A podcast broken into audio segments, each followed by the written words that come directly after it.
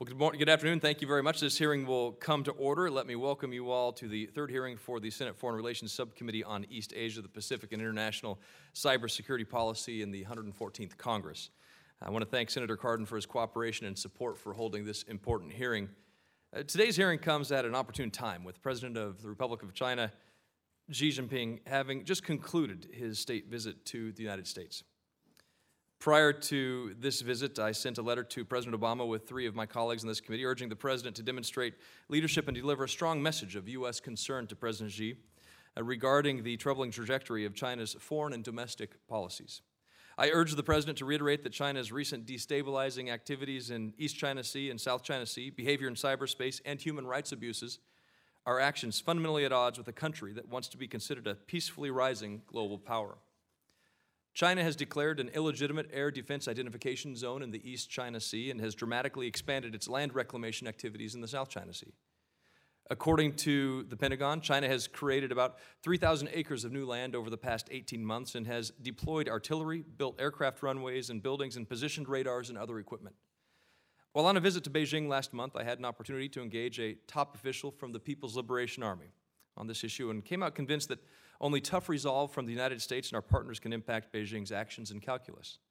I'm convinced that China's actions mean that we must urgently pursue enhanced security measures with our traditional and emerging allies in the Asia Pacific region to ensure future peace and stability. First and foremost, we must enhance the capabilities of like minded partners in the region with regard to maritime security, starting with the effort recently announced by Secretary of Defense Ash Carter calling, uh, called the Southeast Asia Maritime Security Initiative. And we should never miss an opportunity to reiterate our policy as stated by Secretary Carter at the Shangri La Dialogue in Singapore on May 30th of 2015. And I quote The United States will fly, sail, and operate wherever international law allows, as U.S. forces do all over the world.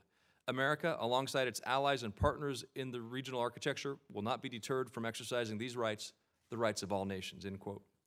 China's behavior in cyberspace has also emerged as a serious threat to U.S. national and economic security. Regrettably, well documented state sponsored or state endorsed Chinese activities have not been met with an appropriate response from the United States. Although last year the administration announced criminal charges against five officials of the uh, PLA, clearly that has not been enough to deter future further bad behavior from happening. I'm deeply disappointed that despite new executive orders issued on January 2nd and April 1st of this year, uh, this administration has not penalized a single entity responsible for national security threats or commercial cyber enabled activities directed against our nation and emanating from China. On my trip to Beijing, I met with China's Cybersecurity Minister Lu Wei and had a frank conversation about these issues. We agreed that China and the U.S. must continue to talk about building international norms in cyberspace, and we've seen very modest progress on this issue with the cyber agreement announced last Friday. But given the grave threat that China's activities represent to U.S. national and economic security interests, uh, the administration and future administrations must never hesitate to use the punitive tools at their disposal, such as criminal charges and sanctions, to punish any and all sponsored uh, cybercrime. We also urgently need U.S. leadership to reverse China's deplorable human rights record, which recently included illegal detention and harassment of more than 100 lawyers in China. The United States must have consistent and assertive diplomatic engagement with China to reinforce that all of these behaviors fall outside of accepted international norms. We should build strong trilateral partnership between US, Japan, and South Korea in the hopes that it will put the right kind of pressure on Beijing to play by established international rules. I believe that a mature, productive, and peaceful relationship with Beijing is in the national security and economic interests of the United States. This relationship will also help us further our relationship with China in regards to North Korea. Uh, for instance, uh, if we continue to engage China on the threat of North Korea, uh, I believe that we can actually make a difference in North Korea's behavior. It's Beijing that holds the key to survival of the North Korean regime. And it's a message that I reiterated to Foreign Minister Wang Yi in Beijing during our meeting last month. But the actions uh, by China that have been outlined that I talked about today jeopardize our bilateral relations and are not befitting of a peaceful, rising global power that China claims to be. And that's what this hearing is about today. Uh, what did the state visit accomplish? This past week to change the state of affairs in U.S. China relations? Can Beijing turn from a path of confrontation to cooperation?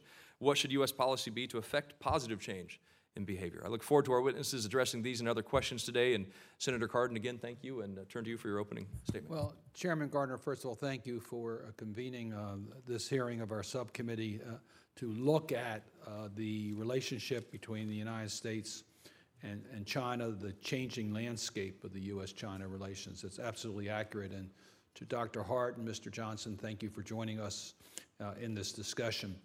Uh, as the chairman pointed out, this has been an incredible few days with President Xi here in the United States. Uh, we've had an opportunity uh, to, to be with him uh, at a um, State Department lunch uh, where we had a chance to hear his vision for the Chinese American relations along with Vice President Biden and Secretary of State Kerry.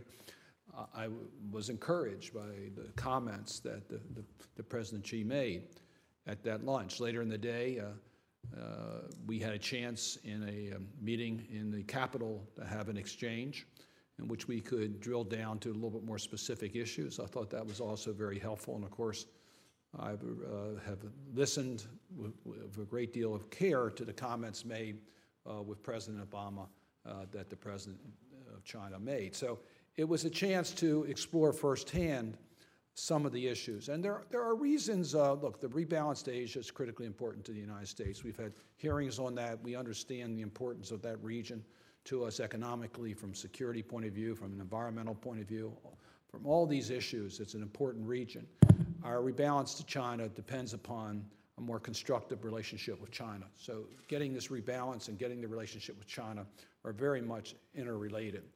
And there's reason for some positive uh, uh, um, uh, to be optimistic. Uh, what we saw with China's engagement with the P5 plus one on the Iranian negotiations was a positive step. China joining the international community in the geopolitical issue that was the, uh, incredibly important for the stability of the Middle East. Uh, that's a positive sign. We've also have a common agenda with China in regards to North Korea and seeing the Korean Peninsula nuclear weapon free. So we should be able to figure out a way to engage China more effectively in the safety of the Korean Peninsula. There were some very positive steps taken in regards to the uh, climate change, environmental issues, the announcements that have been made, the leadership demonstrated by China and the United States. Um, any of us who have visited China understand the political uh, mandate. Uh, I don't know, Mr. Chairman, during your visit, I was there for I think four days or three days and never saw the sun, and there wasn't a cloud in the sky. So uh, there's, there's quite an imperative for China to deal with the, the problems of pollution. And uh, it looks like they are indeed taking some strong leadership uh, as we lead up to the Paris uh, international meetings. All that's very positive. And as you mentioned, uh, there's now a protocol that's trying to be established between China and the United States dealing with cybersecurity issues. Uh, that's also a positive step but let me remind everyone here of the strong evidence that we've seen to date of China's cyber attack against the personnel records of our federal workforce. And that's an issue that won't go without, without action. I can assure you of that. That's a, it was a very serious breach of, uh, our security, and it put a lot of individuals at risk. And uh, we will uh, certainly want to be able to follow up and hold accountable uh, the, those responsible for those actions. And as the chairman pointed out, the provocative actions in the China Seas. This is a very dangerous situation. It's very explosive. Uh, and China has been very provocative in its activities, uh, reclaiming land, doing construction on the lands, doing oil rigs, uh, almost encouraging a confrontation with its neighbors. That's very dangerous. And uh, I appreciate Secretary Carter's comments at the uh, Shangri-La Security Conference. Uh, I strongly agree with those comments. And the United States has to make it very clear, although we take no position on the claims as to who the territories belong to, we do strongly oppose provocative actions. We want a peaceful solution, and we want it done based upon rule of law, not based upon unilateral action of any one country. I do want to underscore that we will not have as constructive a relationship with China as we should if they don't take steps in a positive direction to deal with their human rights problems. Uh, we saw maybe 10 years ago, 12 years ago, a pathway that we thought was positive in opening up uh, some of the rights for their citizens. And we were encouraged because we understand it'll take time. But in recent years, it looks like they're backtracking on their human rights commitments. Uh, look at the laws they're proposing that would restrict NGOs, when you look at what they've done with, with journalists, uh, when you look at the imprisonment of human rights activists, all that, the religious freedom issues, what's happening in Tibet, what's happening in Hong Kong, all those raise major flags of whether we're seeing a retrenchment in China on the commitment to human rights. So I took advantage of the opportunity uh, last Friday uh, uh, during the afternoon meeting with President Xi to make sure that those issues were raised. Uh, Vice President Biden mentioned it in his talks. And I know this is an issue that we are going to put a, a major focus in uh, the uh, relationship uh, between China and the United States. Last point is on the economic front. There's some good news, bad news, uh, but bottom line is we still have uh, China that is not protecting U.S. intellectual property rights. We have China that's manipulating currency. It's China that has a huge interest in the U.S. market. Uh, we need to be better in our economic relationships with China to understand that there's going to be a level playing field, and we, we expect that they will protect uh, the rights of American producers, farmers, manufacturers. Uh, and to date, uh, we haven't gotten as much uh, as protection as we should for a level playing field, and we need to uh, continue to stress those points. So, Mr. Chairman, I look forward to hearing from our two witnesses. Obviously, this is a complicated relationship. There are many issues, uh, but it's, it's, it's critically important we get it right and that we build a stronger, more productive relationship with, with China. Thank you, Senator Cardin, and uh, thank you as well. Uh, Senator Cardin serves, as everybody knows, as the, uh, the ranking member of the full committee, and so uh, to continue to spend time with uh, this committee. We truly appreciate it as ranking member here. So you're, you're pulling double duty, so thank you. Well, don't tell the other regions, but this is the most important region. Exactly we've been saying that. So thank you reinforcement, reinforcement. So I really do appreciate Senator Cardin's continued engagement. Uh, and thank you to uh, the witnesses. Uh, thank you to, uh, to Chris Johnson and to Dr. Hart for being here this afternoon. Our first witness this afternoon is Chris Johnson, and a senior advisor holding the Freeman Chair in China Studies at the Center for Strategic and International Studies. An accomplished Asian affairs specialist, Mr. Johnson spent nearly two decades serving in the U.S. government's intelligence and foreign affairs communities and has extensive experience analyzing and working in Asia. Mr. Johnson worked as a senior China analyst at the Central Intelligence Agency and has served as an intelligence liaison to two secretaries of state and their deputies on worldwide security issues. In 2011, he was awarded the U.S. Department of State Superior Honor Award for outstanding support to the Secretary of State. Welcome, uh, Mr. Johnson. Thank you very much for being here and looking forward to your testimony. Thank you very much, and thank you for this opportunity to discuss uh, this uh, very important issue. Uh, distinguished members of the subcommittee, good afternoon, and thank you again for this opportunity to come before you today for such an important hearing. Uh, I've been asked here today to provide my assessment of U.S. China ties in the wake of last week's summit between President Obama and Chinese President Xi Jinping, and to give my view on where the relationship is likely headed going forward. Uh, in evaluating the summit's outcomes, I would like to focus my opening remarks on the degree to which they have helped narrow the gap between two narratives, one official and one unofficial, circulating in Washington in recent months with regard to bilateral ties. In the official view, uh, there are uh, certainly tensions, areas of discord and tension with Beijing, but there remains a belief that the disagreements are manageable and that given the substantial uh, complexity of U.S. China ties and the many cooperative dimensions of the interactions between the two countries, overall, the relationship is stable and being managed well. In the unofficial view held by analysts, pundits, journalists, the strategic competition between the United States and China is the dominant theme. And left unchecked, that competition is driving Washington and Beijing toward a so called tipping point in the race for global or regional hegemony. This view also holds that the disagreements between the two sides are not under policy control within either the Chinese or the U.S. bureaucracies, suggesting that the potential for accidental conflict is high and growing steadily. So, against that backdrop, let me turn to a quick analysis of the summit's achievements and also look at some areas where little headway was made. Given the serious tension between our two countries over cybersecurity this year, I think it's safe to say that the most unexpected outcome of the summit was the agreement between the two sides on this contentious issue. Within the agreement, the most significant component is clearly the declaration that neither government will, quote, conduct or knowingly support, end quote, cyber enabled economic espionage.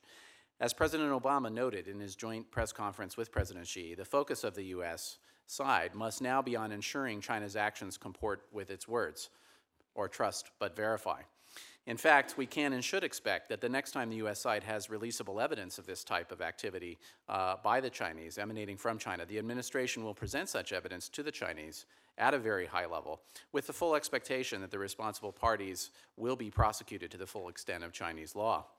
And if that doesn't occur, then we should expect the United States to levy the type of sanctions against the offending Chinese individual or entity that were hinted at before President Xi arrived for his visit. President Xi's visit also welcomed some progress in the bilateral economic uh, relationship. One key commitment was both sides' acknowledgement that they have a shared interest in promoting a stable global economy, supported by the multilateral economic institutions founded at the end of World War II that have benefited, obviously, the people of both nations. This recognition is a helpful step toward addressing some of the concerns that China seeks either to undermine those institutions or to short circuit their effectiveness through the development of parallel institutions, such as the Asian Infrastructure Bank and other uh, institutions. As with cyber, the cybersecurity agreement, however, it remains to be seen whether China's actions will match its words. Commitments from the U.S. side to implement the 2010 IMF quota reforms as soon as possible and to endorse, with the appropriate caveats, the inclusion of the renminbi in the IMF's SDR basket of reserve currencies presumably will serve as positive inducements to China to remain committed to working within these established global financial structures. President Xi also made an effort, primarily through his interactions with senior U.S. business executives in Seattle, to reassure the U.S. business community on issues of market access and the promotion of a level playing field, as you mentioned in your opening remarks. Here, there was less reason for optimism. Uh, Xi certainly acknowledged all the contentious issues, but he also seemed to put the blame on the U.S. side to some degree for some of these issues, or to simply suggest that uh, there's no room for U.S. opinion on some of these areas, such as pending legislation before the Chinese legislature that has been of deep concern to U.S. business. Moreover, aside from the agreement on cybersecurity, there was very little progress on the several security issues currently complicating U.S. China ties. Uh, President Xi showed almost no willingness to address U.S. concerns on maritime uh, security, and the fact that maritime security and the South China Sea weren't mentioned at all in the released fact sheet tell us that the two sides are very much at loggerheads on this issue. So, taking what seems to be a very mixed picture into account, can we divine with any greater clarity whether the official or unofficial narrative on U.S. China ties has more explanatory power? As with all complex analytic problems, the truth probably lies somewhere in between, as we see elements of both narratives operating in the context of the summit's negotiations and its results. And those same features are likely to be manifest in the relationship going forward. With that in mind, let me just close briefly by highlighting three trends in the relationship that do seem to point toward growing strategic divergence between the US and China. The first is the challenge faced by the U.S. Uh, reluctance to acknowledge China's great power ambitions, exacerbating tensions. We've seen this uh, in the U.S. approach to AIB and some other areas. And I use the term acknowledge China's great ambitions, not accept, uh, because we don't want to be showing our acceptance of, of these uh, ambitions of theirs, but we certainly need to acknowledge them because it is causing bilateral problems. The second is uh, the situation where a more capable Chinese military is meeting an underfunded U.S. defense establishment uh, due to the uh, burdens of sequestration and what we've seen there, and a more capable defense posture from China. And the third, as was mentioned in opening remarks, is a balkanized U.S. business community that is less supportive of stable bilateral ties. For a long time, the, uh, certainly the bedrock, uh, China's key asset in the U.S. has been the U.S. business community. And now, because of Chinese industrial policies in particular, we see the, China, the U.S. business community being less willing to advocate for those smooth and stable ties. And I expect that to continue unless we see actions from the Chinese side to move toward a more level economic playing field. Let me end there, and thank you very much for this opportunity. Thank you, Mr. Johnson. Uh, Dr. Hart, our second witness, uh, Director of China Policy at the Center for American Progress. Dr. Hart has worked on China issues for more than a decade. Before joining the Center for American Progress, she worked as a project consultant for the Aspen Institute International Digital Economy Accords Project. She also worked on. Uh, she also worked in the private sector, where she provided technology, market, and regulatory anal- analysis to uh, guide operations in China, and has served as a China advisor for the Scowcroft Group, uh, and others, and the University of California Institute on Global Conflict and Cooperation. Welcome, Dr. Hart. Thank you for being with us today, and uh, please proceed. Chairman Gardner, Ranking Member Cardin, thank you very much for this opportunity to speak today on U.S. China relations. I'll focus my opening remarks on three key points. First, in the run up to this recent summit, there has been a rising debate on whether we need a course correction in U.S. foreign policy toward China. The U.S. is pursuing a multi track engagement strategy toward China. It is an eyes wide open engagement strategy. Engagement need not be predicated on the assumption that China will not seek to undermine U.S. interests in some areas. The United States can work constructively with China while also accepting that we have different principles in some issues. We can work along multiple tracks at the same time, expanding cooperation in some tracks while also confronting differences and exchanging threats in other tracks. This current strategy is largely effective, but there is a need for tactical adjustments in some areas. We are doing much better on the cooperative side of the strategy than we are at confronting differences and managing differences and addressing differences in the US China relationship. When it comes to cybersecurity, market access barriers, and maritime issues, progress has been incremental at best. That is because China is deploying new tactics that evade our current enforcement strategies. Going forward, the United States should maintain the current good momentum on cooperative issues like climate change, but we also need to expand our toolkit for addressing difficult issues like cyber and the South China Sea. Second, many experts view the, co- the lack of concrete progress on regional maritime issues as evidence that the U.S. should abandon our engagement strategy and shift towards some form of neo containment. Those assessments are misguided. Our problem in the South China Sea is not a strategy problem, it's a tactical problem. China is taking actions in that region that violate international laws and norms, namely the UN Convention on the Law of the Sea. The United States has not ratified that treaty. We do not have a seat at the table when UN tribunals weigh in on Chinese actions or claims. The only levers we have are public statements, military actions, and our ability to create space for smaller claimants to assert their claims. Unfortunately, those levers have not proven particularly effective at changing Chinese behavior. This is an area where the US Senate can significantly improve American influence and American capabilities abroad. Asian maritime maps will not be determined by military might alone, they will also be determined by law. And we and the rest of the world need the United States to be in the room when those legal decisions are made. Ratifying the UN Convention on the Law of the Sea would change the game in the South China Sea. It would enable the United States to play a leading role in setting norms that will shape the region for decades to come. Ratification would also improve our strategic capabilities in the Arctic, where the US is sitting on the sidelines and watching Russia and other Arctic nations make new claims that dramatically extend, expand their territorial boundaries in the Arctic Ocean. Third, the climate track has become a groundbreaking action track in US China relations, and progress on climate change justifies a continuation of the engagement approach that we are currently pursuing. Last November, the Obama administration secured Chinese commitments to peak carbon emissions by 2030 and double the non fossil portion of their energy mix by 2030. These were groundbreaking commitments. In addition, the peaking commitment was a bottom line commitment. China also promised to make best efforts to peak even earlier. In the run up to this most recent summit, the administration secured a new round of climate peaking commitments from 11 Chinese cities who are willing to step forward and make commitments to peak well before their nation's 2030 deadline. Three of those cities pledged to peak in 2020, which is only a few years away and a decade ahead of the commitment we achieved last November. This summit also produced groundbreaking progress on climate finance. China pledged 3.1 billion in climate aid to developing nations, an amount that actually exceeds what the US has pledged thus far under the Green Climate Fund. It is important to remember that climate change was not always a positive area of US China relations. As recently as 2009, this was an area of staunch divide. The United States wanted China to step up and play a leadership role in line with its growing emissions, but China refused to do so. That put our nations on opposite sides in global climate negotiations. However, since then, the United States has used smart diplomacy to turn this dynamic around. Now, China is not only doing more at home, they are also working in concert with the United States to drive all other developing countries to do more. We could not have achieved that without working through the US China partnership. The climate arena can serve as a model for other areas of the relationship.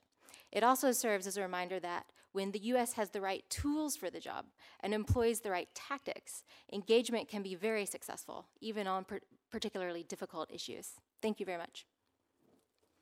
Thank you, Dr. Hart, uh, for your testimony. Uh, And uh, I'll begin with the questions to both of you, Dr. Hart, uh, and to Mr. Johnson.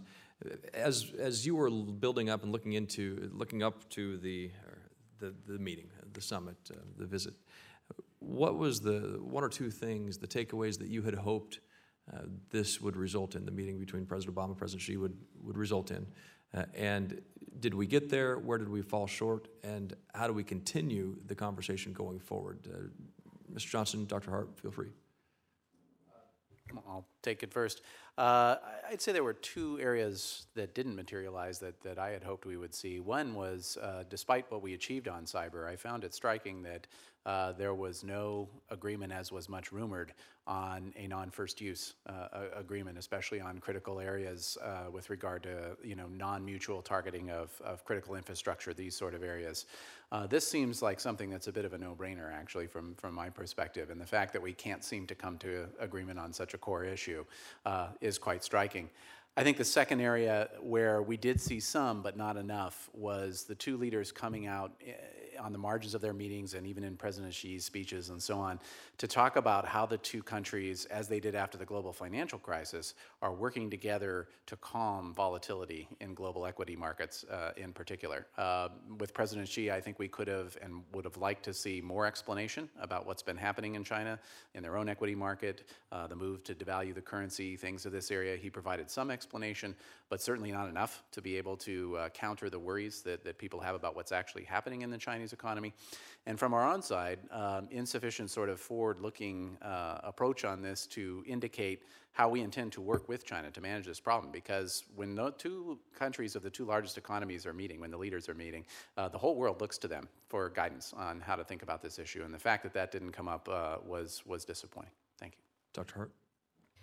I was really watching for three issues in the summit.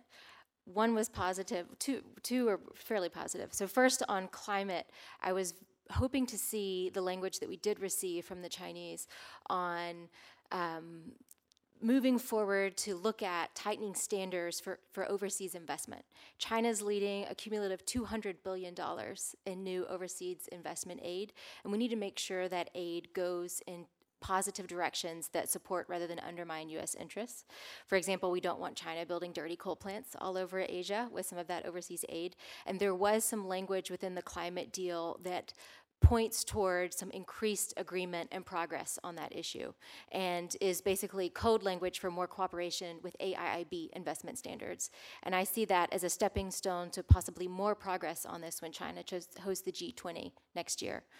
On cybersecurity, I think this was a, an inflection point on US China cyber relations.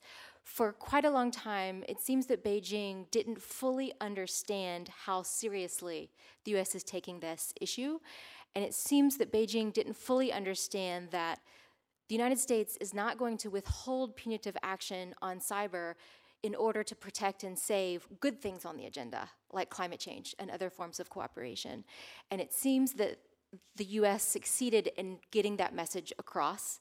The fact that Beijing dispatched a special envoy and negotiation team two weeks before the summit to tee up a conversation on cybersecurity indicates that they were taking the rising US concern and messaging very seriously. My own conversations with Chinese counterparts also indicate that there was a shift in understanding of how the US was viewing the cyber issue around August of this year.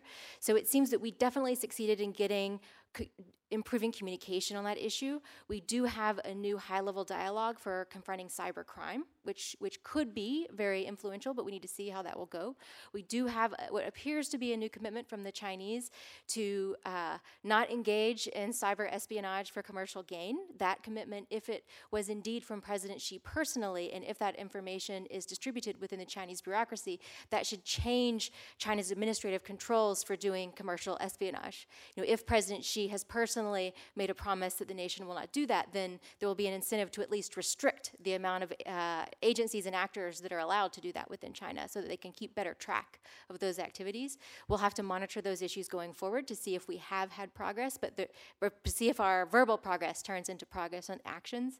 The third issue I had hoped for, but don't really see much progress as yet, is the issue of what role US companies will have in the Chinese market as it moves toward a new normal.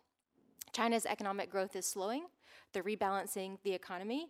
There seems to be a changing mindset in Beijing about what role American businesses will play in that process. In China's first three decades of economic reform, there was a very clear demand for American companies to be there, that they needed American technology and actual American boots on the ground, and they needed to give a certain amount of market access in exchange for that with this new round, with this new normal, there seems to be a growing sentiment on the Chinese side that Chinese companies are strong enough now to do a lot of their technology development on their own, and they may not need an American presence anymore, and they may therefore feel more latitude to drive forward some market access barriers that would be very damaging to American interests.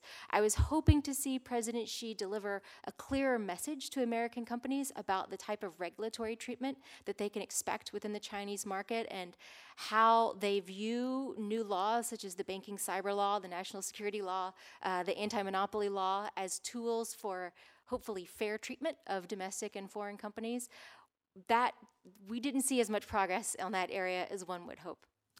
Thank you, Dr. Hart. And uh, to, to, Chris Johnson, you mentioned the issue of critical infrastructure. And the agreement that we entered into, uh, or excuse me, that was announced last Friday, uh, said the United States and China agree that neither country's government will conduct or knowingly support cyber enabled theft of intellectual property, including trade secrets or other confidential business information with the intent of providing competitive advantages to companies or commercial sectors. As Dr. Hart just pointed out, I mean, this obviously goes to the commercial espionage issue. Why did we hear only or enter into agreement or see an agreement only about commercial espionage? Why didn't it go further? Why was there no uh, discussion about OPM or any kind of agreement of what happened uh, at OPM? I think that's actually the, the part of both the special envoy's visit uh, that, that sort of failed and, and, the part of the negotiations for the summit itself that failed. In that, uh, you know, the Chinese their approach to the situation had been largely to suggest that the OPM hack uh, was something of a normal cybercrime, you know, uh, opportunity, and to be very reluctant to, certainly not to admit any role uh, on the Chinese government behalf. The, the challenge with the, uh, you know, negotiating things outside the economic espionage piece is that in some ways the administration unwittingly, and for all the right reasons, trapped itself when it initially defined, you know, the, the break point, if you will, between traditional espionage, which would be uh, aimed at gaining military or, or diplomatic or intelligence secrets, and economic espionage. Uh, and so in some ways, by our own definition, the Chinese certainly would see the OPM hack as legitimate uh, un under those definitions. Thank you, Mr. Johnson. Senator Cardin. Well, once again, thank you all for your participation here. I find historically our relationships with large countries where we have many, many issues, such as China, that the human rights uh, are always a struggle to get on the agenda. And it's always difficult to make progress. I saw virtually no progress made during this summit on the human rights front. There was almost the obligatory comments made by our leaders just to say that we didn't forget the subject, although you question how aggressively it was raised in the bilaterals. It's not unusual. This is a, my criticisms would be with both Democratic and Republican administrations uh, and with the State Department that uh, when you're dealing with the regional secretaries or you're dealing with the missions, the human rights issues don't get the same attention as the so-called security basket or the economic basket or the other areas where, um, or, which are more visible. It cries out for congressional action. We've done that. We've initiated human rights actions against major companies, countries, and it's been pretty effective. They've gotten a pretty a lot of publicity on this and really encouraging the human rights activists in countries by the actions that Congress has initiated. Uh, so my question to you, uh, what is the most effective way for us to advance uh, the good governance, human rights agenda with China? Does it require the Congress to take some pretty aggressive actions? Or do you think this can be one that we can advance through the diplomacy within the executive branch? I think it's important to distinguish between effectiveness and noise. Uh, with China, sometimes the most effective actions are quiet actions. And I would argue that one of the most impactful things the US has done over the past decade is install an air quality monitoring device on the US Embassy in Beijing and put the data on Twitter. That information was a ripple effect. Once the people who had a VPN and could access Twitter started paying You're attention to that right, information. but they almost had to do that because American personnel working there demanded it.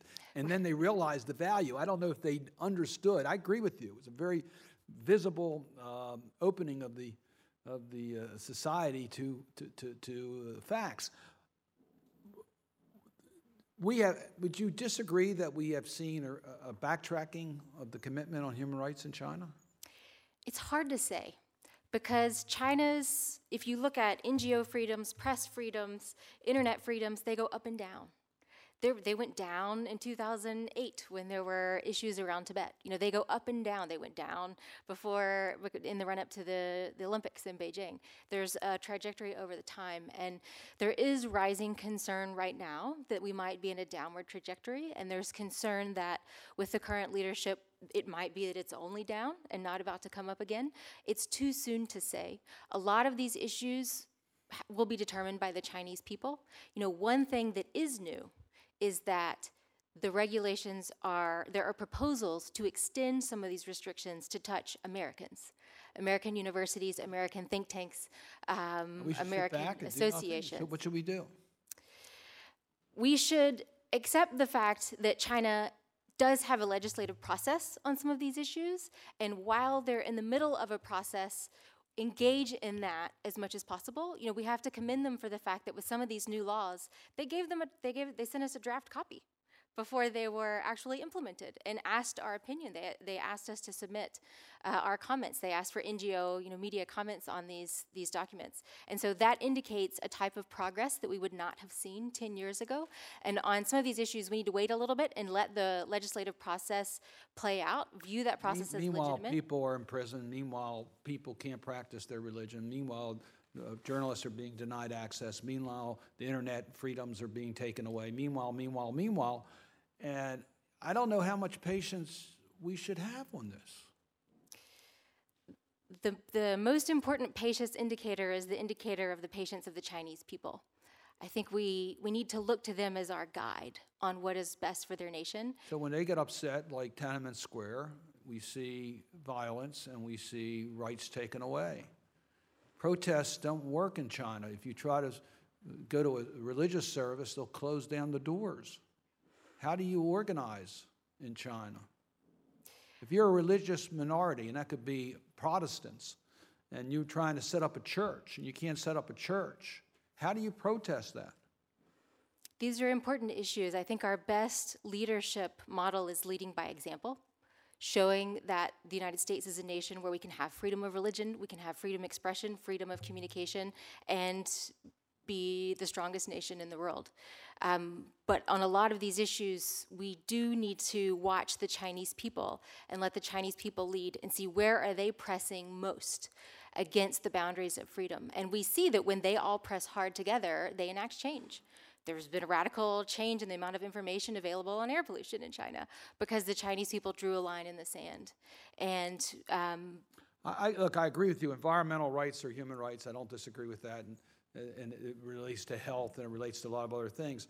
I would tell you, I think it had very little to do with the people. From the point of view of protests, it had to do with the visibility. It was something they couldn't hide. When you can't see the sky, you know you have a problem. So it was the reputation of the government, not so much the protests of the people, that brought about a change in attitude in China. Uh, yes, we facilitated some of that because we had to take care of the safety of our own personnel at our embassies. So uh, I'm, I'm not convinced that China will allow their people to speak. And I must tell you, we've taken the same attitude in a lot of countries around the world, uh, only to be on the wrong side of history. And the one thing about America, I want to see it actively engaged around the world, but we got to stand up for what we believe in. And this country brings the perspective of universal rights and human rights for all citizens. And when we leave that out of the discussion, we'll end up getting in trouble for U.S. interest. And I was disappointed in this uh, summit that there was no visibility uh, on the human rights front. Uh, I think it was a major failure.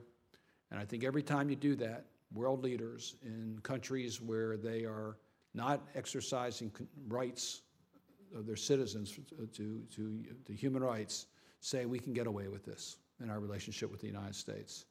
And uh, I think that's, a, that's not the right policy for us. You should, you, you got to be aggressively involved in these issues. No one else will stand up for it. The United States is the only country that's going to lead on this. And if we don't lead, the rest of the world won't. Thank you, Mr. Chairman. Chairman Gardner, Senator Cardin, thank you for calling this hearing. Dr. Hart, three or four years ago in this committee, we had an extensive debate and investigation on the Law of the Seas Treaty with the United Nations. And in the end, the final conclusion was we did nothing out of fear of loss of sovereignty. So I want to ask you a couple of questions. Are there any national, international maritime interest in the South China Sea or the Pacific Rim that are not members of the Law of the Seas Treaty other than ourselves? To my knowledge, there are not, but I'd be happy to check, back check you- that and submit check for the that? record. Yep, absolutely. Secondly, you, and I came in somewhat late on your testimony, Mr. Johnson, I'm sorry, and I heard a couple of yours. But I think the reference was, we're actually getting weaker in that part of the world at, at sea, and the Chinese are getting stronger, is that right? Militarily? I, I'd just say this, uh, uh, no, we're, we're still, uh, we're still number one. The challenge is that, the challenge is that what's happening in the South China Sea is part and parcel of a broader maritime strategy that we see from China, where the message is uh, to the regional partners, primarily regional neighbors, but also to the United States, that Chinese forces intend to operate at times of their choosing, um, perhaps even with impunity, out to the so-called second island chain, so out to Guam and, and that region, and that the rest of us have to accept it. Uh, and this is a challenge for the United States in several ways. One, uh, while our interests in the South China Sea primarily are related to supporting our treaty allies in the Philippines and the freedom of navigation that we all support. Um, you can argue that this, the straight strategic of the interests of the U.S. are not directly affected by what's happening in the South China Sea, but by allowing any sort of you know, show of weakness or that we're not going to maintain freedom of navigation and its importance, there are worries then that extend to other areas where our vital strategic interests are involved, such as the Straits of Malacca and other uh, maritime areas. Uh, secondly, the uh, issue that relates to this is how will the U.S. sort of maintain the red lines that it's developing uh, with the Chinese on this activity going forward? You know, if you say, such as uh, Secretary Carter did during the Shangri-La dialogue, we, we asked the Chinese not to militarize these islands and so on. What are we going to do when they do it? Because they're already uh, sort of moving in this direction, as we see from commercial imagery and other indications. Well, they're in the process of doing it. Correct. uh, From a standpoint of both runways as well as what appear to be support technology, if not actual technology for intelligence. Exactly. Is being a signatory to the Law of the Seas Treaty any help whatsoever? But not being, is not being a signatory in any way hurting our military or our freedom of travel in the South China Sea? I don't know if it's hurting our military's ability to operate, but I agree with Dr. Hart's uh, earlier testimony that it certainly uh, damages our credibility in terms of seat at the table when these issues are being discussed, especially on the legal side. As well as claims in the seabed for rare earth minerals and things of that nature, is that not correct? Because I think that, that- that's where that territory is decided.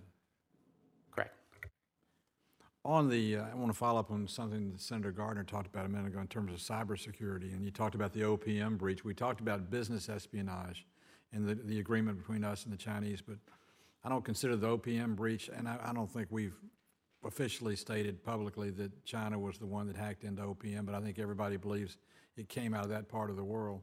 Was there any discussion in the meetings between our president and the Chinese president last week in Washington about the use of hacking into our military assets or our personnel assets in the United States? Not just commercial espionage, but specifically our government assets? I don't, I don't have any direct knowledge of, of, of what was discussed, but I'd be shocked if the issue uh, wasn't very clearly communicated to the Chinese side. But from a pub, from a public knowledge standpoint, nothing was said about any agreement being Not, not that I'm aware. You know, last, last comment, in Atlanta next week, uh, Ambassador Froman will be there negotiating what they think may be the last round of TPP, or certainly next to the last round.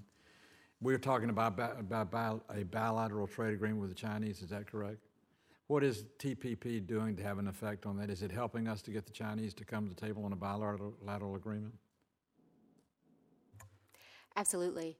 What the TPP process is demonstrating is that in the Asia Pacific region, the, there are still more strong economies than not that are interested and willing and demanding to join the United States in a high standards agreement. So it's demonstrating that if there's a choice between high trading standards that protect commercial interests and provide a level playing field and the lack of those standards, most countries are going to follow the United States and the high standards direction. And that puts pressure on China to seek to move in that direction as well. And that's something they will have to do in order to sign a bilateral investment treaty with the United States. So it's putting pressure on the Chinese to move in the direction they would need to move to meet the criteria needed to, to sign a bilateral investment treaty with us. To that point, you made three points at the end of your remarks. You talked about climate, you talked about cyber, and you talked about the role of U.S. companies, companies in the Chinese economy. Going to that third point, having a bilateral agreement with, will that help us to get a role for U.S. companies in terms of the Chinese economy in the future if we have that agreement? It should help with um, addressing some of the policies that are of deep concern in the Chinese market. A lot of China's market access barriers, they're not issues that you can fix through the WTO. Right. So if you have a bilateral investment treaty, you can drill down on some of those more specific market access issues. And also, it should provide some new dispute settlement mechanisms. Right now, if American companies have a problem in China, if you bring that problem to Chinese courts or Chinese regulators, the deck is stacked against you. So to the effect that we can help balance out that process and provide a new place to go with company concerns, that would be to our good. Well, the goal is a more level playing field for American competition. Absolutely. Thank you both for your testimony. Thank you, sir. Thank you. I- I see Senator Markey has arrived. Uh, I guess in the order of things, you would be next, but you also just got here. Do you want to uh, jump in asking questions, or do you want us to stall a little bit?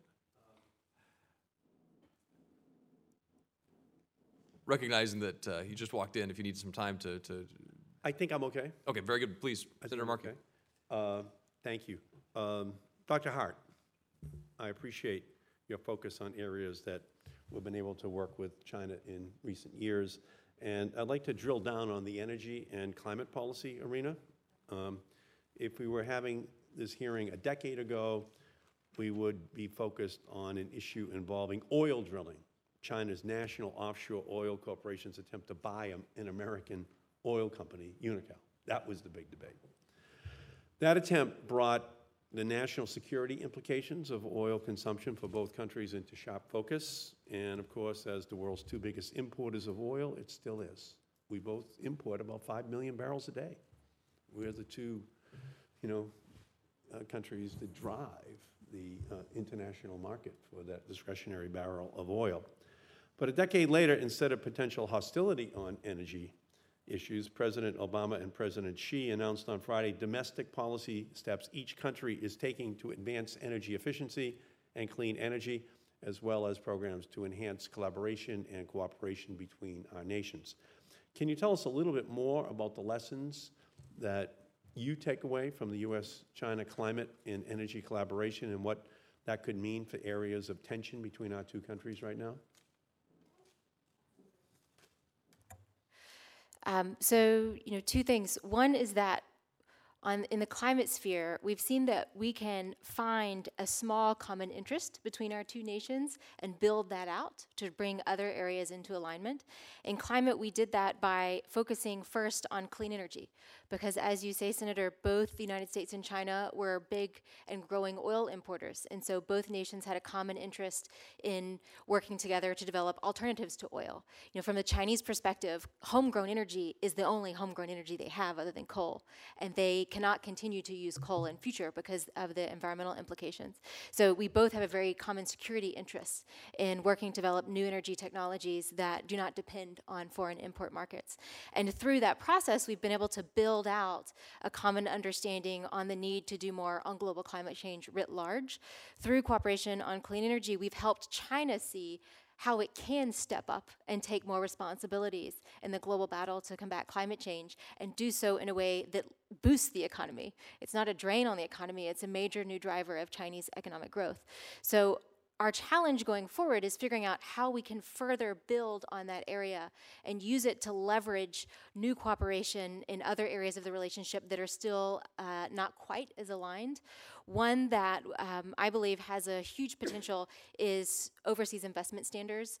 China is leading the formulation of the Asia Infrastructure Investment Bank, the New Development Bank. They have a South South Cooperation Fund and also a Silk Road Fund. And those four mechanisms to together will be directing over $200 billion in overseas investment to build new projects in Asia and beyond. And we want to make sure those projects adhere to strong environmental and social standards. We've seen the preliminary draft of the AIB standards, and they're not, they're not ideal. There's no ban on funding for coal plants, and every environmental guideline they have has a pretty big loophole in it. On the other hand, can I say this? And I agree with you. We have to police that very closely. Um, but on the other hand, the Chinese president announced that they're going to build one gigawatt of renewable electricity by the year 2030. Renewables, one gigawatt. Now, people don't know what a gigawatt is. So a gigawatt is 1,000 1,000 megawatt equivalent of nuclear power plants. So if you think of, of uh, a big, big, big nuclear power plant, that's about 1,000 megawatts of electricity taking care of business. So this would be 1,000 nuclear power plants at 1,000 megawatts. They're going to build that equivalent in renewables between now and 2030 in China. And moreover, that's the equivalent of all of the electricity from all sources in America right now. All coal, all oil, all hydro, wind, solar, all of it. So that's unbelievable, huh? So talk a little bit about that and what that revolution means in China and what it means ultimately for the price of solar, for the price of wind, uh, and, uh, and the global installation of that much lower priced uh, sources of energy that otherwise wouldn't see that price pressure uh, downward. Absolutely. You know, their 2030 commitment is really impressive. You know, they're basically going to roll out a clean energy expansion equivalent to our entire U.S. Electric- electricity generation.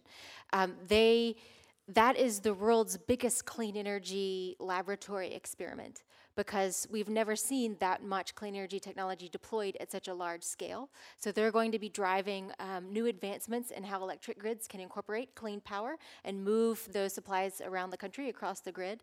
One of the advancements in the new announcement that's particularly interesting is China's new commitment to a green dispatch program. Previously, their old strategy was that they built a lot of green energy, but they built a lot of dirty energy too. Now they're starting to shift so that they phase down and phase out coal, um, primarily coal and other sources of dirty energy, and prioritize clean energy and give it the first spot on the grid. So their new green dispatch program will be eliminating the um, the special access that coal had to the electric grid and fast tracking, you know, renewable Yeah. sources around the nation. Yeah, so back in 1993, I was the chairman of the Telecommunications Committee over in the House of Representatives. So I worked with my friends on the committee, uh, Mike Oxley and Jack Fields, Republicans. And so we passed out a bill that moved over 200 megahertz of spectrum to create cell phones that could be accessible for ordinary families. So at that point, the cell phone was about the size of a brick. It cost 50 cents a minute, and you didn't own one. I mean, that was just Gordon Gekko stuff. This was, you know, the wealthiest businessmen in the world. Well, within three years, everyone had one of these in their pocket. It was under 10 cents a minute. It got miniaturized. Uh, it was analog, and everybody was happy with it. Most of us don't have flip phones still. I just was- Flip phone. and so this was great. And you know what? It worked. It worked. We moved to digital. It was great. High, it was more encrypted. Digital is much more encrypted than analog. So this is it by 1996, 97, 98, 99, 2000. Everybody's kind of happy. And then Steve Jobs comes along and he does an iPhone. Oh my God, it's like a computer the size, you know, uh, a size that's miniature and with the power of a UNIVAC computer just 30 years before. And moreover, it's moving so fast that in Africa, we now have 600 million people with wireless devices in their pockets. Who had that on the books, like 10 years ago, 12 years ago? So that's what this revolution really means now in solar and, uh, and in, um, in wind. There's a real virtuous competition going on now. No, we're going to have even more than you have, but every time you do it, the price drops more, uh, the, the capacity uh, of, the, of the devices continues to increase. So just five years ago, 1% of electricity in America was renewables, just five years ago. Now it's 5% of electricity is renewables. That's how fast it's moving here. China takes note of that. So does in Germany, so do other countries. So it's moving, and in other words, it's moving like this. It's the same pace. You got a brick, you got a, you know, got a clam phone, you got an iPhone. So once you get that competition going, the free market is wide open, Darwinian, paranoia inducing at a national level competition. So, uh, so I thank you for coming because I think that this dynamic energy sector is something that we have to really pay attention to in China. But at the same time, we know that we got to keep our eye on China on cybersecurity. We know we have to keep our eye on them and the compromise of the copyright uh, inventions of people in the United States. Uh, and we're going to have to keep our eye on them in terms of pollution, in terms of what they're doing. But writ large, there's something big that's happening here in terms of this switch over to uh, lower carbon um, uh, sources of uh, energy. And, uh, and I think it's actually kind of where we want to be with China, competing on the good stuff uh, that can transform uh, the way we generate electricity and as a result, endanger the planet. I thank you, Mr. Chairman. Thank you, Senator Markey. And are you still using the, the clam phone? Or is that just Lindsey Graham's that you borrowed for a little bit? That's, Well, when I have something to do, I actually do use this phone. It's very simple. Uh, when I just want to sit up here and Google something and, look, and make it look like I'm really working, then I use this phone. Okay, and I think everybody understands what I'm talking about. They're doing it right back in the room, right? That's right, now, that's right. Thank- waiting for me to finish. Uh, uh, my goal. Can I tell them my goal? please. because I could see how many people were looking down while I was speaking, especially the staff in the back, you know? And my goal is that we reach a day where no one ever looks up again. There's never again any human, there's no human contact whatsoever. Everyone is always just looking down at their devices. And we would have not, this wasn't booked 10 years ago, right? But it changed everything. And the same thing's going to happen in energy. Thank you, Mr. Chairman. Thanks, Senator Markey. Uh, uh, Just, uh, we'll go another round. If you wanted to stay a little bit longer, we can continue this back and forth, uh, Senator Markey, uh, if, if you want. I wanted to go back to the issue of cybersecurity, where we kind of left off. Uh, Mentioned the high-level visit that we had from a Chinese official leading up to the summit regarding cyber in response to some of the conversations were going to be held at this, at the meeting between President Xi and uh, President Obama. And this issue of sanctions that came up, what, what sanctions do you believe were, were dangled? What scared uh, them the most into action? And uh, is the thought or the possibility of sanction or further action opium done? Mr. Johnson? Uh, I think the the uh, sanctions that were suggested that were the most effective were uh, those that relate to uh, the sanctioned entity or individual, but primarily entity's ability to engage in financial transactions in the United States, and obviously that has uh, serious implications for a firm that's especially operating internationally, like most of the Chinese firms are these days, for their ability to uh, execute financial transactions internationally. This can paralyze uh, a business's operations, and and I think that was certainly very effective um, uh, in this regard. Uh, the challenge with sanctions, in the same manner uh, that there's a challenge with indictments, which we had earlier and you mentioned in your uh, uh, opening remarks, Mr. Chairman, is that uh, it still falls in, while more effective than indictments, it still falls into that broad category of sort of naming and shaming approach to, to dealing with this problem. It can be effective from a sort of getting the message out there point of view, but the challenge is that what happens in that instance is that because it's so public, it immediately puts the Chinese on the defensive and gives them very little room to be actually be able to react, which is what we want. We want them to change their behavior. So, in my own view, uh, while sanctions can be an important tool and should be relied on going forward because it clearly has effect, we also have to think about what we can do in other spaces, in the non public space, uh, to respond to this challenge from China.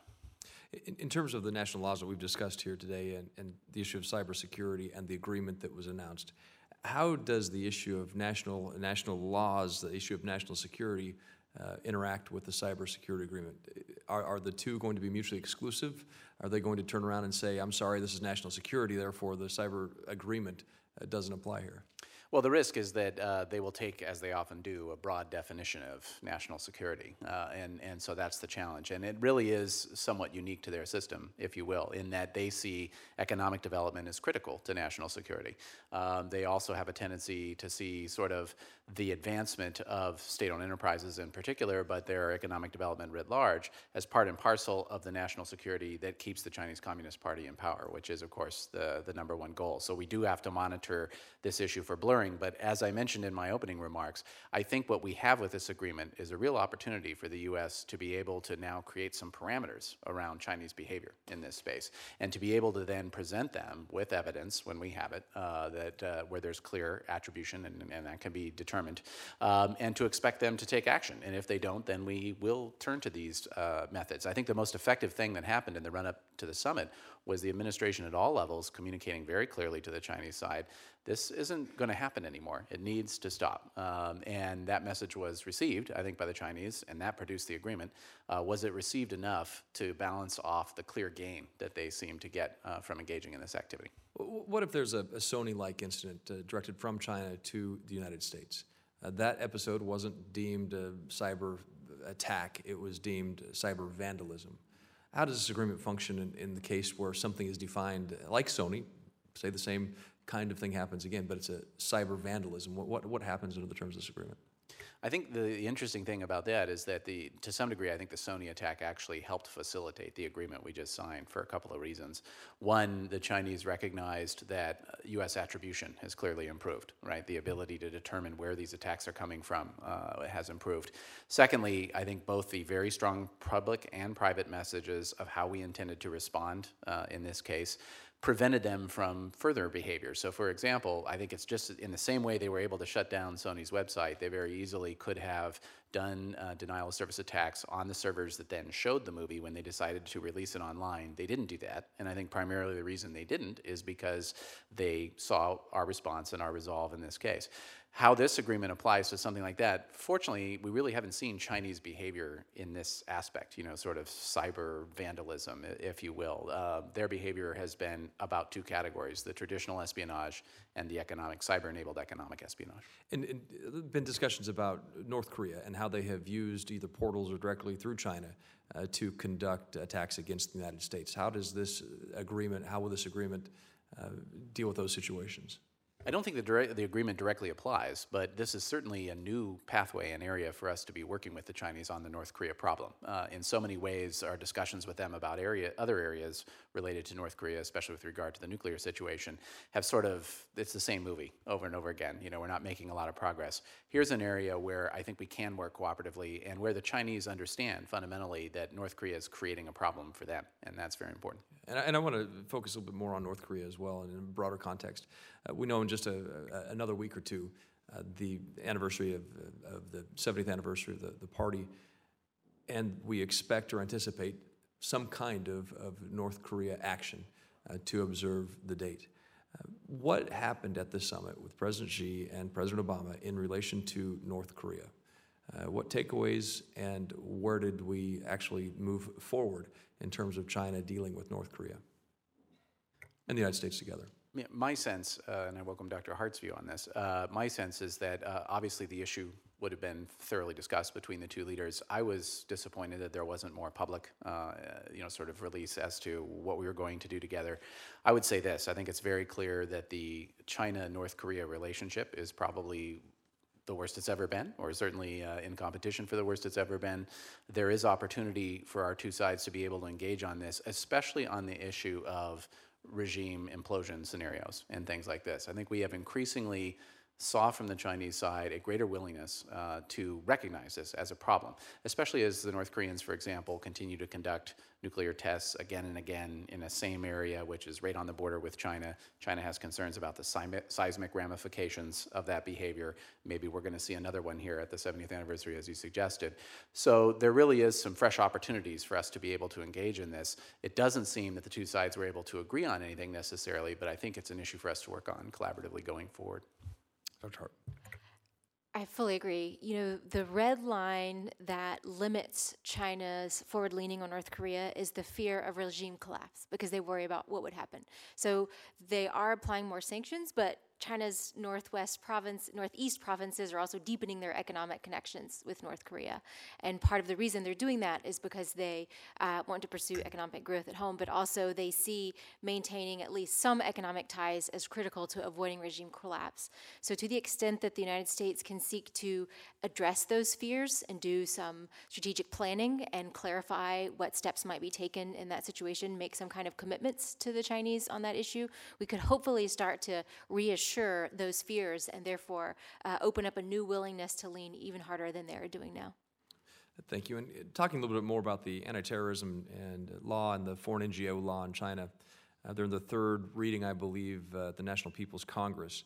Uh, under the terrorism law, it would allow China to, and I quote, access and examine any private data transmitted through the domestic internet without prior notice or court order, so long as it were deemed necessary to facilitate an investigation into potential terrorist activities. The law basically means that U.S. companies must turn over sensitive cyber data uh, to the Chinese government. And if that's not the case, we'd love to hear a, a, a countervailing view. Uh, according to Human Rights Watch, under the NGO law, if adopted as currently drafted, law will severely and arbitrarily restrict the ability of civil society organizations in China to access resources from and cooperate with international organizations. In addition, it would place vague and overly broad restrictions on foreign organizations, including business associations, universities, and museums that wish to carry out valuable activities in China. That, again, from Human Rights Watch. Uh, how were these addressed during the, the, the visit, the state visit? And what are the prospects for China uh, actually falling back or, or, or, stepping back away from the conversations that they had here or moving forward uh, without any changes? Mr. Johnson, Dr. Hart. On the cyber regulatory issues, I think it's important that we separate out two separate issues here. One of them is how do nations um, address national security concerns, conduct needed national security uh, information gathering activities within their own domestic networks. That's a contentious issue in the United States. That's a contentious issue in China. You have to balance national security needs with personal privacy needs. That could be a very interesting avenue of US China dialogue. We haven't yet opened up an honest, frank dialogue on how do we, what are some ba- best practices in that area? Are there any, is there any area of agreement between the US and China on that issue? That's just as contentious here as it is in China. The other piece is using national security legislation as a lever to force US companies to hand over source code and back out of Chinese markets. That is a commercial issue. It should be treated completely differently than the national security side of it.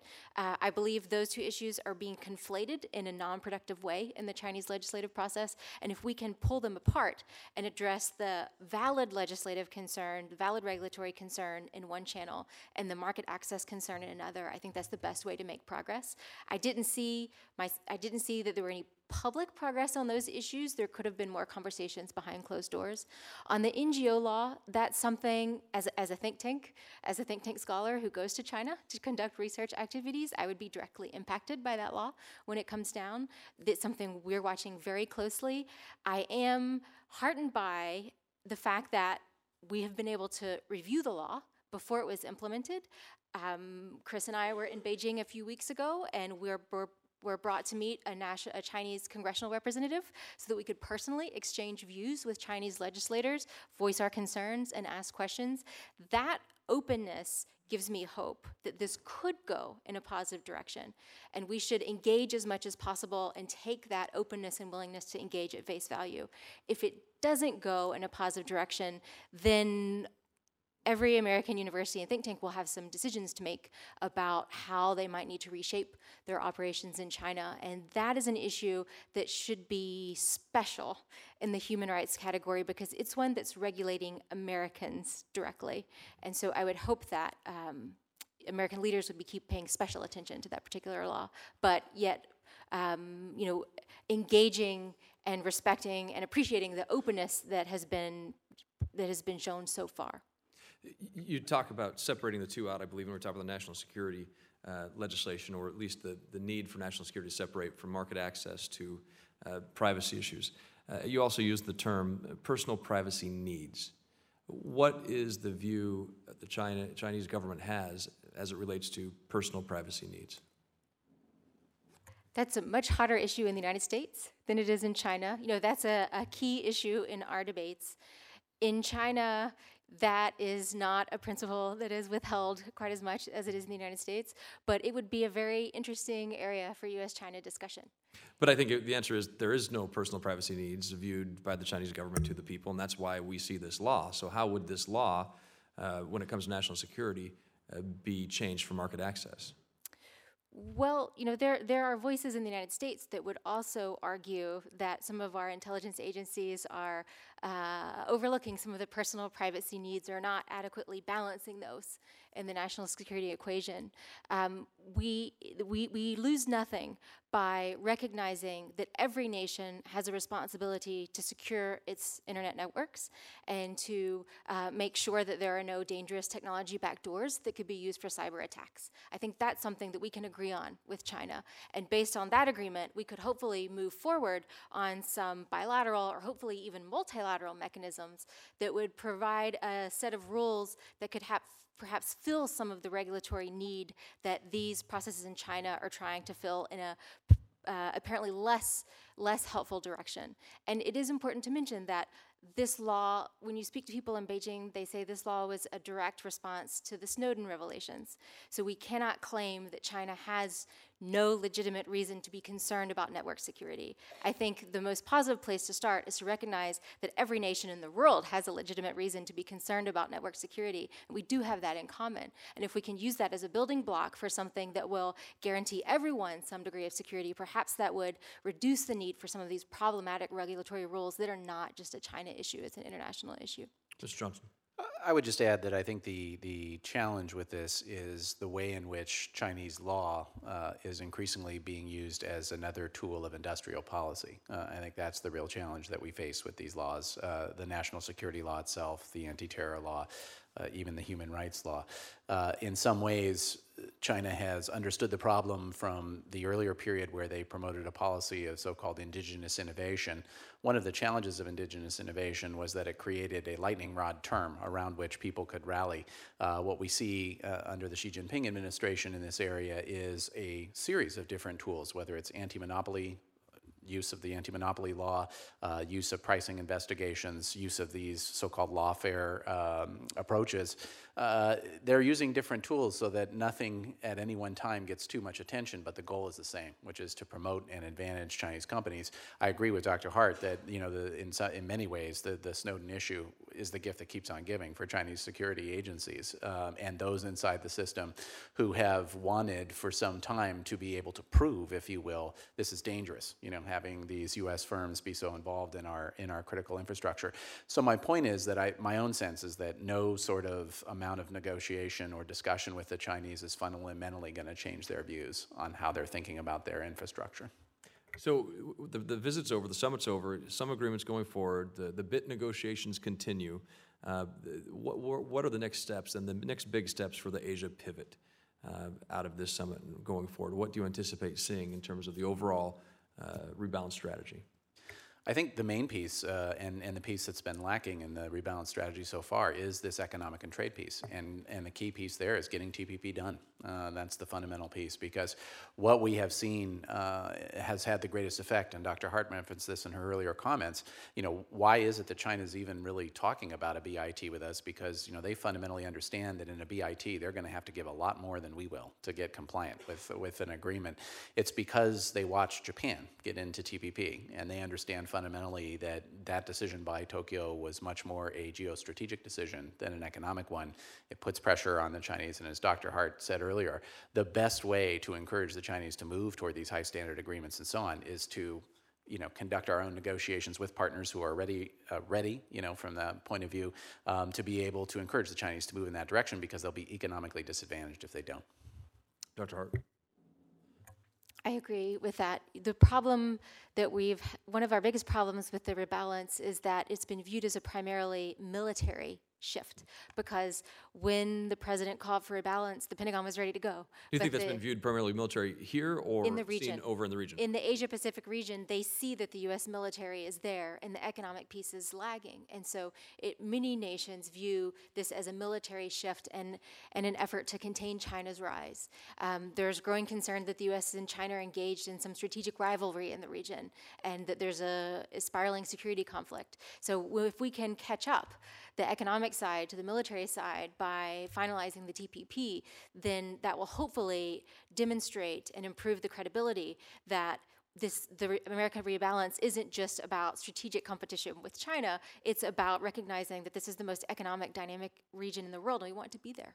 Thank you. And uh, what China has accomplished over the, the, the past uh, several years is truly remarkable. I mean, lifting 500 million people out of, out of poverty, um, the changes that we've seen from an economic standpoint, it, is remarkable. Uh, and uh, I think there's not a, a person here who would disagree with uh, the desire for this nation to become a great nation in a way that allows both both the United States and China in our relationship to not only flourish together, but to, to benefit the world, because the world will benefit from a strong China. The world will benefit from a strong United States. Uh, and so I think sometimes the U.S. attitude or policies toward China can uh, come across as either finger wagging or perhaps uh, telling people what they can and can't do. Uh, as Dr. Hart talked about, uh, the national interests, national security needs of a nation determine where they believe they need to go. Uh, But I think to have a, a two global powers, to have a rising China that uh, is a responsible rising nation, to meet these needs and concerns that we have expressed today, concerns over activities in the, in the seas, concerns over activities in the economy, concerns over NGO laws and human rights and cyber issues, and how we can uh, deal with aggressive neighbors or regimes like North Korea together in a successful global economy, really does determine whether uh, China can uh, reach the full potential of a, of a great nation. And I think we all hope that they can. Uh, and uh, that's where this relationship needs to go, I believe. And so appreciate your, your thoughts today, your testimony today. And obviously, we will continue working on this very important issue in the, most important region uh, in terms of our relationship going forward. So thank you very much. And uh, I got to read a few final, uh, final requirements today about keeping the record open. So truly do appreciate both of you for your time and testimony today. And uh, for the information of members, the record will remain open until the close of business this Friday, including for members to submit questions for the record. Uh, And we ask the witnesses to respond, respond as promptly as possible. Responses will be made part of the record. And with the thanks of the committee, this hearing is now adjourned. Thank you. Many thanks.